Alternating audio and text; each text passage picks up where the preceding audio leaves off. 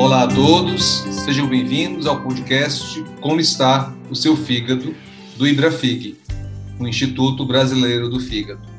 Neste episódio, conversaremos sobre o tema Como rearticular o plano de eliminação da hepatite C no Brasil para a eliminação da doença até 2030. Eu sou Paulo Bittencourt, médico hepatologista, presidente do Ibrafig, e hoje eu vou conversar com a Ana Cristina Garcia Ferreira, médica infectologista, coordenadora geral de vigilância de AIDS, hepatites virais do DCCI, da Secretaria de Vigilância em Saúde do Ministério da Saúde. Olá, Ana, obrigado por aceitar nosso convite hoje. Olá, Paulo, eu que agradeço. Vamos lá, Ana, temos muitas perguntas aqui, tem muitos questionamentos aqui, muitas dúvidas das pessoas, inclusive dos hepatologistas, infectologistas, acerca da rearticulação desse plano com a efervescência da pandemia da Covid-19. Eu vou começar para dar uma, um enfoque para as pessoas com algumas perguntas de epidemiologia. Quantos brasileiros, Ana, têm hepatite B, C e delta no Brasil com risco de evolução silenciosa para cirrose e câncer de fígado?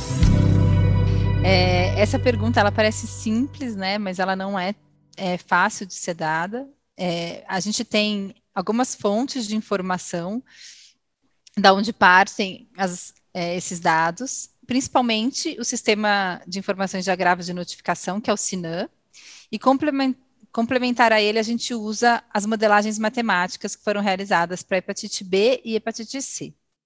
A gente tem algumas limitações que são sabidas do sistema de notificação, né, por conta das subnotificações de caso. Então, é, a gente realizou em 2016, em parceria com a OPAS e, e o CDA, algumas modelagens matemáticas é, e em, em, resposta né, à tentativa de eliminação, as metas de eliminação pra, das hepatites. Então, de acordo com essas modelagens, aproximadamente 0,52% de prevalência de hepatite B e 0,53% de hepatite B no Brasil, o que corresponde mais ou menos a 1,1 milhão de pessoas para cada um desses agravos. Os casos ativos, ou seja, os que têm carga viral de hepatite C, são cerca de, eram, né, 657 mil em 2016.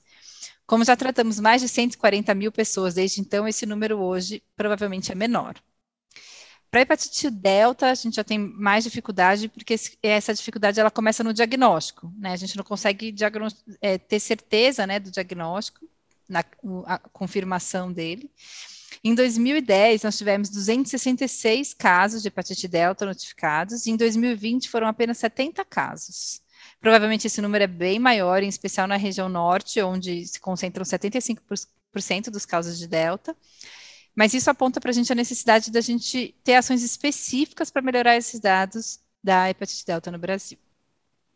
Espero ter conseguido responder. Claro, é, chama atenção é, número superior a um milhão de pessoas. Realmente é um problema sério de saúde pública no Brasil. Mas ah, é bom a gente trazer uma agenda muito positiva, porque a gente tem aqui no nosso país um programa modelo né, de enfrentamento das hepatites virais, né, reconhecido no mundo todo. Né? A gente tem um PCDT, que a gente chama é um protocolo clínico e diretrizes terapêuticas para enfrentamento das hepatites, que tem financiamento público desde a testagem, confirmação diagnóstica até o tratamento ah, dessas doenças. Mas eu queria agora falar um pouco sobre esse plano de eliminação das hepatites virais que foi proposto pela Organização Mundial da Saúde. O Brasil ele é um país signatário. Ele engloba as hepatites A, B, C e D, é, mas muita gente só fala mesmo da hepatite C, né, porque é uma doença que atualmente é uma doença a, curável com tratamento limitado. Esse plano envolve só a hepatite C ou também as outras hepatites, particularmente a B e a delta? É, envolve também as outras hepatites. Respondendo bem, né, primeiro a essa pergunta, né? Então, assim, tentando dar um panorama disso, né? Em 2015 a gente teve a inserção dos novos medicamentos para hepatite C no SUS, com melhorias significativas nos protocolos, né, da de hepatite C. Com a então, a gente tem disponibilidade de novas tecnologias e também a gente voltou um pouco o olhar para uma simplificação e descentralização do cuidado, seguindo as diretrizes da OMS para as estratégias de eliminação.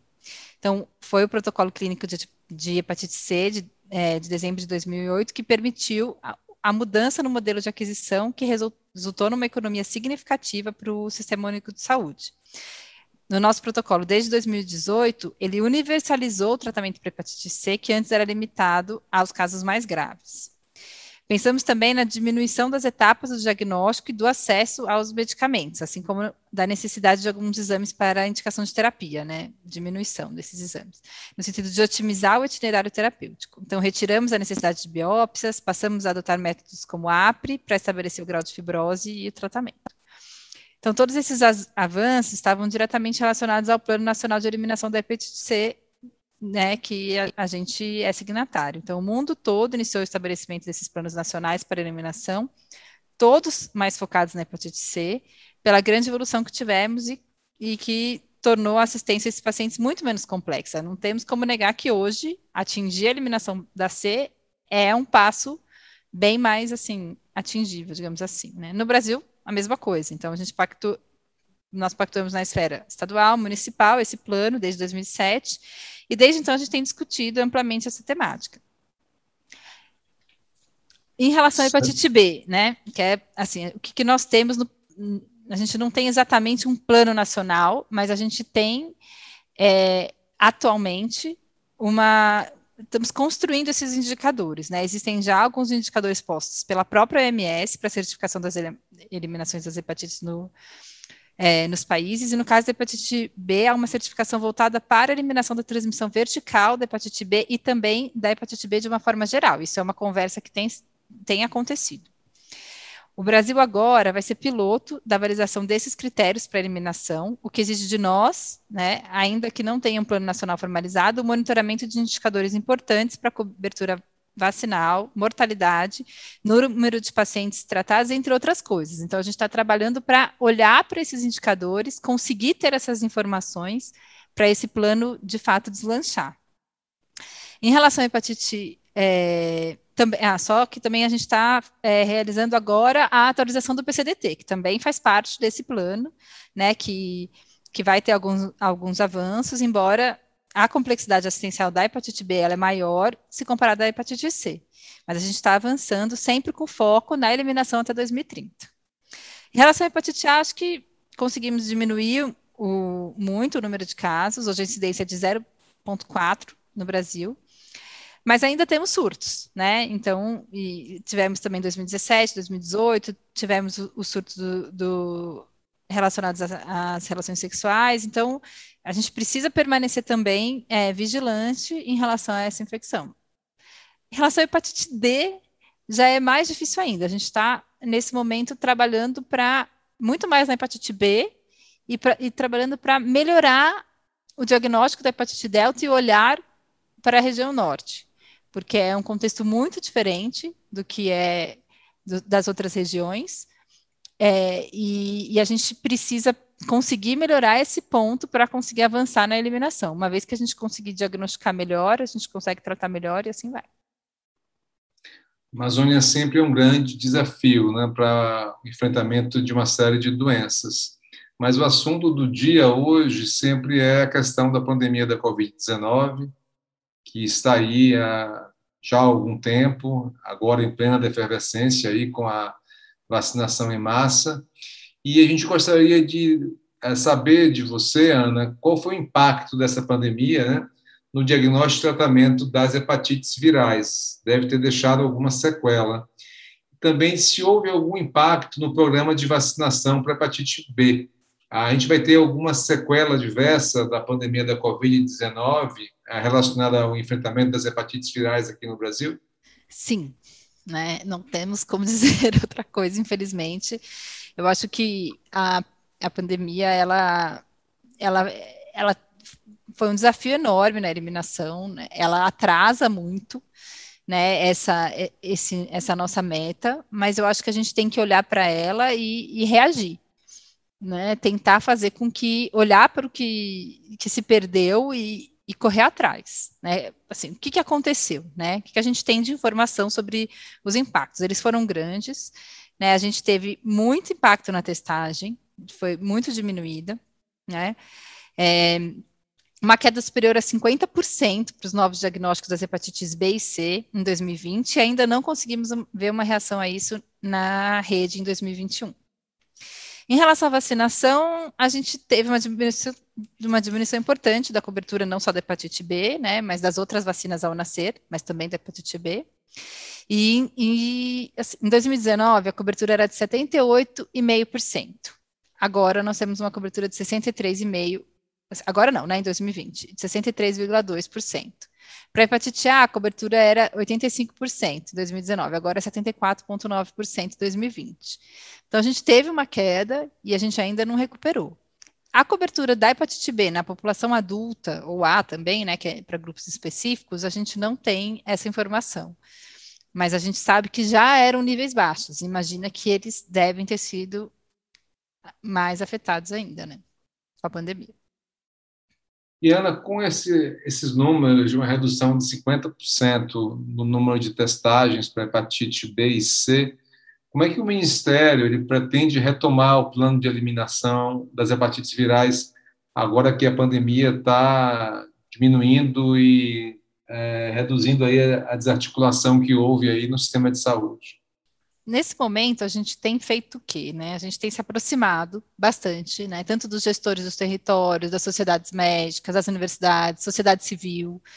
A gente está tentando ficar o mais próximo possível da onde, de fato, de quem testa, de quem articula a testagem, né? de quem pode fomentar o diagnóstico. Então, a gente tem feito isso como estratégia. A gente tem também assim, feito mais reuniões, estado é, reforçado as medidas, feito alguns projetos para reforçar a testagem e reiterando sempre que possível e é, formas de retomar a testagem, de fazer outros diagnósticos, mas também, né, de fazer o segmento e o tratamento dos pacientes identificados, porque isso também é algo a se olhar. É, eu acredito que isso torna a meta de eliminação das hepatites virais até 2030 uma meta não só da OMS, do Ministério da Saúde, mas uma meta de toda a população em geral, sociedades médicas, a, a, o próprio movimento civil. É muito importante o engajamento para a gente conseguir chegar aí a, a essa meta a, em cerca de oito, nove anos, né? não é muito tempo.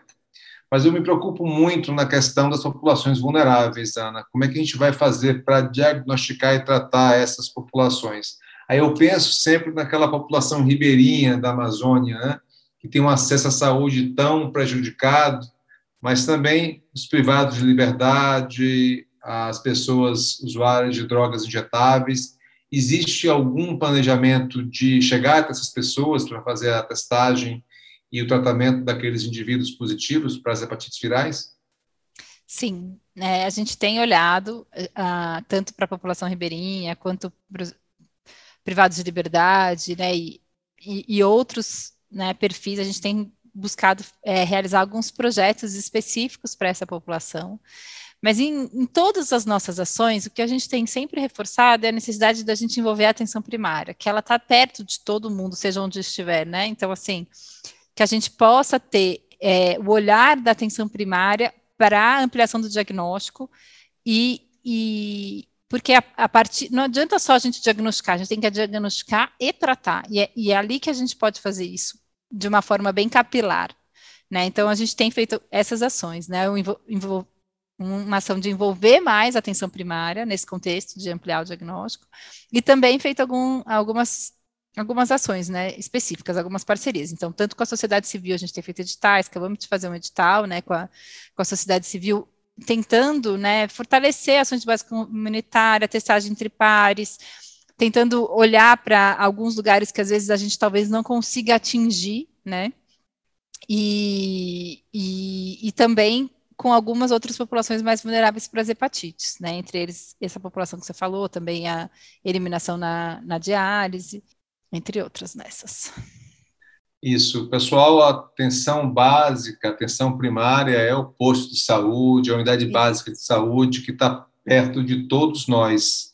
é. e que, graças ao SUS, está, na verdade, distribuída em todo o país, mesmo nas regiões de acesso mais difícil, como, por exemplo, a Amazônia. E aqui, falando um pouco do SUS, e nessa minha trajetória, primeiro na SBH e depois de Brafig, uma das coisas que me encheu muito de orgulho é a comparação do financiamento da linha de cuidado que a gente tem para enfrentamento das hepatites virais aqui no Brasil, quando a gente compara com outros países muito mais ricos né, do primeiro mundo, que não tem, na verdade, um financiamento público para o tratamento dessas pessoas. E aqui no nosso SUS, a gente tem um tratamento de todas as etapas cruciais para a eliminação das hepatites, desde a testagem na unidade básica de saúde até o tratamento com drogas altamente eficazes, tanto para as hepatites B quanto para, para C. Então, assim, eu acho que isso, eu queria ouvir a opinião da Ana, nos coloca um pouco na dianteira, mesmo com a pandemia da Covid-19, de um programa mundial de eliminação. Talvez a gente tenha uma vantagem muito grande, exatamente porque temos o SUS. Sem dúvida, né? Eu acho que assim, a gente, o Brasil pela, pela característica né, e a magnitude do SUS, ele é um dos líderes do processo de eliminação, e eu acho que a OMS, inclusive, consegue ter essa, essa percepção, sabe? Então, assim, gente, isso também é uma coisa que nos implica responsabilidade. Assim, por que, que o SUS nos dá esse poder? Né? Ele nos dá esse poder porque o, o SUS ele tem uma capilaridade num país de, né, continental. Assim, ele, é, nós temos um país grande, com uma capilaridade impressionante do sistema de saúde e público e com uma testagem e um tratamento que é ofertado pelo SUS. Então, isso nos dá uma, uma, uma força muito grande né, nos projetos, que a gente consegue unificar os projetos, unificar o tratamento e guiar uma política muito, muito boa. Né? Então, acho que a gente sai muito na frente por conta do SUS.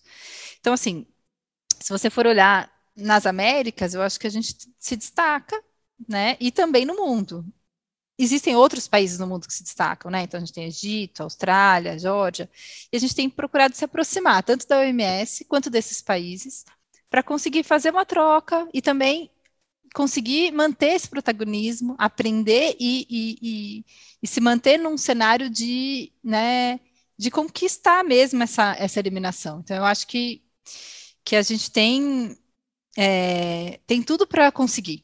Eu acredito nisso e continuaremos lutando por isso, sabe? Acho que a gente tem experiência e vontade para que isso aconteça. Temos possibilidade dentro de uma rede grande com um tratamento aí para disponível.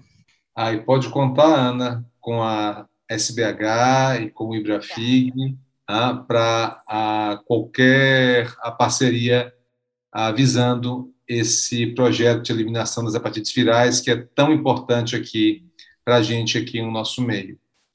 Eu gostaria de passar a palavra a você para alguma consideração final. Nós estamos agora nos últimos minutos do podcast. Você quer fazer alguma observação, Ana? Primeiro quero agradecer, né, a possibilidade, mas quero assim, o que eu, eu não sei muito bem quem está nos ouvindo, né, mas seja quem for, eu acho que é, é, a gente precisa divulgar um pouco a necessidade dessa testagem, que é dali que começa, né? Então, assim, para a gente conseguir eliminar, a gente precisa que as pessoas testem. Então, se todo mundo puder, de alguma forma, contribuir para ampliar essa testagem, eu acho que a gente precisa sempre dessas contribuições. Então, eu acho que aqui fica a minha solicitação de apoio a todos, que sempre que puder, né, veja, né, se não se testou teste, se tem alguém conhecido que teste, se trabalha com isso que teste, seja qual seja o alcance de cada pessoa que, que ela faça com que isso de fato aconteça. Muito obrigado, Ana. Você tocou num ponto muito importante, que é a testagem da hepatite C para todas aquelas pessoas com mais de 40 anos, ao menos uma vez na vida, e a vacinação para hepatite B. Se você nunca se vacinou, não tomou as três doses, é importante procurar um, uma unidade básica de saúde, fazer o teste para hepatite B e caso ele seja negativo, tomar a vacina.